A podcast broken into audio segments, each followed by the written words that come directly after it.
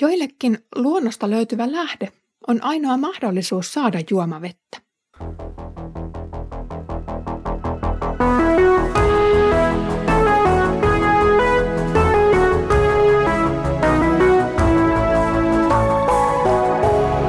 Kirjoitusten pauloissa. Raikas tervehdys Kirjoitusten pauloissa podcastista. Olen Iida Halme kansanlähetysopistolta ja luen kanssasi Sakarian kirjaa. Edellisellä kerralla katselimme lävistettyä ja rakasta poikaa ja surimme hänen kuolemaansa. Tämän jälkeen onkin tilaa uudelle elämälle ja nyt hyppäämme yhdessä pelastuksen lähteeseen.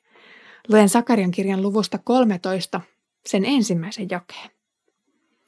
Sinä päivänä Daavidin suvulle ja Jerusalemin asukkaille puhkeaa lähde, joka puhdistaa synnistä ja saastaisuudesta.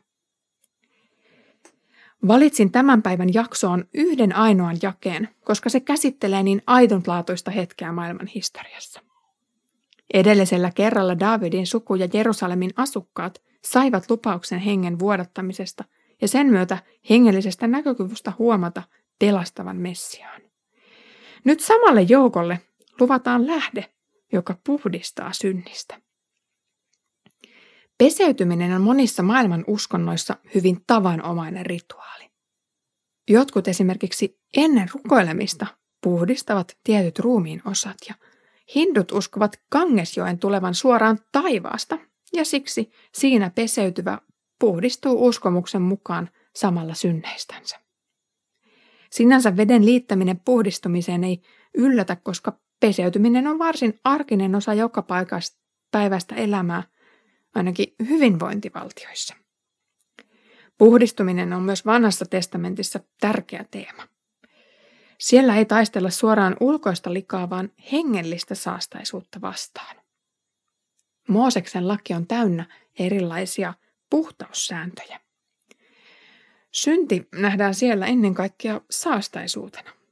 Esimerkiksi kielletyn eläimen syöminen, tietyt sairaudet tai kuolleisen koskeminen tekee ihmisen jotenkin epäpuhtaaksi. Puhtauden voi saavuttaa esimerkiksi uhrin tai karanteenin kautta. Saastaisuus myös tarttui ja siksi epäpuhdasta tuli karttaa. Profeetatkin ovat etsineet lääkettä saastaisuutta vastaan. Jesajan kutsumusnäyssä profeetta saa puhdistua uhrialttarin kekäleestä ja Jumala lupaa muuttaa verenruskeat synnit luman valkeiksi. Hesekiel antaa lupauksen uudesta liitosta, jossa kivisydämet muuttuvat eläviksi sydämiksi. Samassa yhteydessä heille luvataan antaa tähän uuteen sisimpään uusi henki. Juuri tätä lupausta edeltää sanoma veden vihmomisesta, jolloin kansa puhdistuu kaikesta saastasta ja epäjumalan palveluksen tuomasta iljettävyydestä. Ennustukset olivat Jeesukselle varsin tuttuja, kun hän kohtasi samarialaisen naisen keskipäivällä kaivolla, joka siis oli tehty vesilähteelle. Jeesus antoi kummallisen lupauksen. Joka juo tätä vettä, sen tulee uudelleen jano. Mutta joka juo minun antamaani vettä, ei enää koskaan ole janoissaan. Nainen ihmetteli, ettei Jeesuksella ollut edes ämpäriä, jolla ammentaa vettä. Naiselle ei tainnut olla tuttu tämä Jesajan sana, janoiset, tulkaa veden ääreen. Tai tämä Sakarian sana, jonka juuri luimme. Lähteen puhkeaminen Jerusalemiin on kallisarvoinen asia. Juomavedestä on pulaa monin paikoin, mitä tuhatjärvisessä Suomessa on aika vaikea käsittää. Niinä hetkinä, kun Jerusalemi oli historiassa piiritettynä, oltiin pulassa.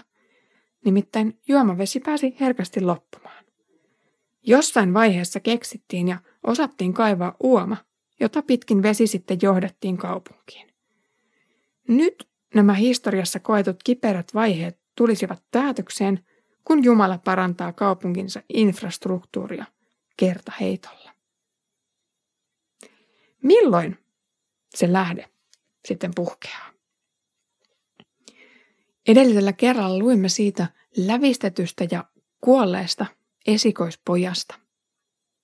Ja tekstissä tämän jälkeen luvataan pelastuksen lähteen puhkeamista.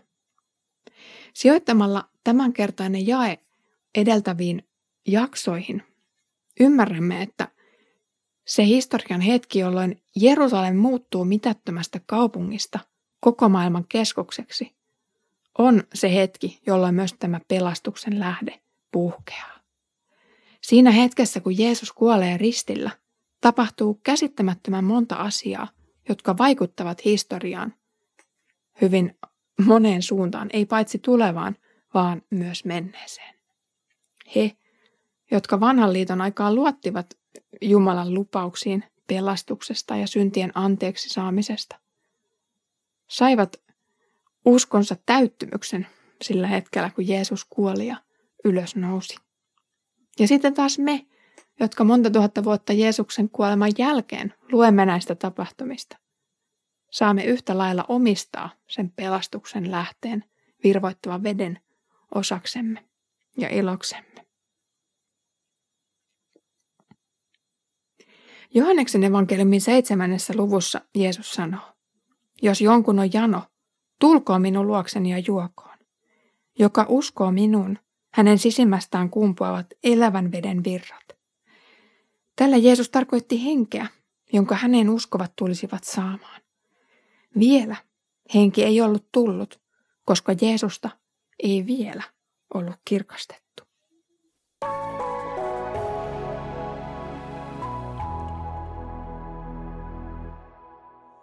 Joskus sanotaan, että uskovan elämässä on tällaisia erämäkausia, jolloin kaikki tuntuu jotenkin puisevalta ja kuolleelta.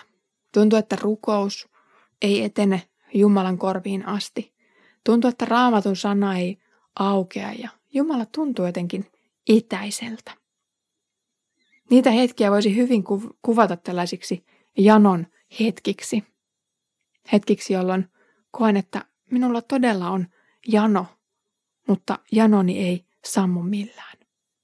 No herkästi ihminen lähtee tyydyttämään janoa sitten monilla eri asioilla, jotka liittyvät enemmänkin sitten tähän luotuun kuin iankaikkiseen maailmaan.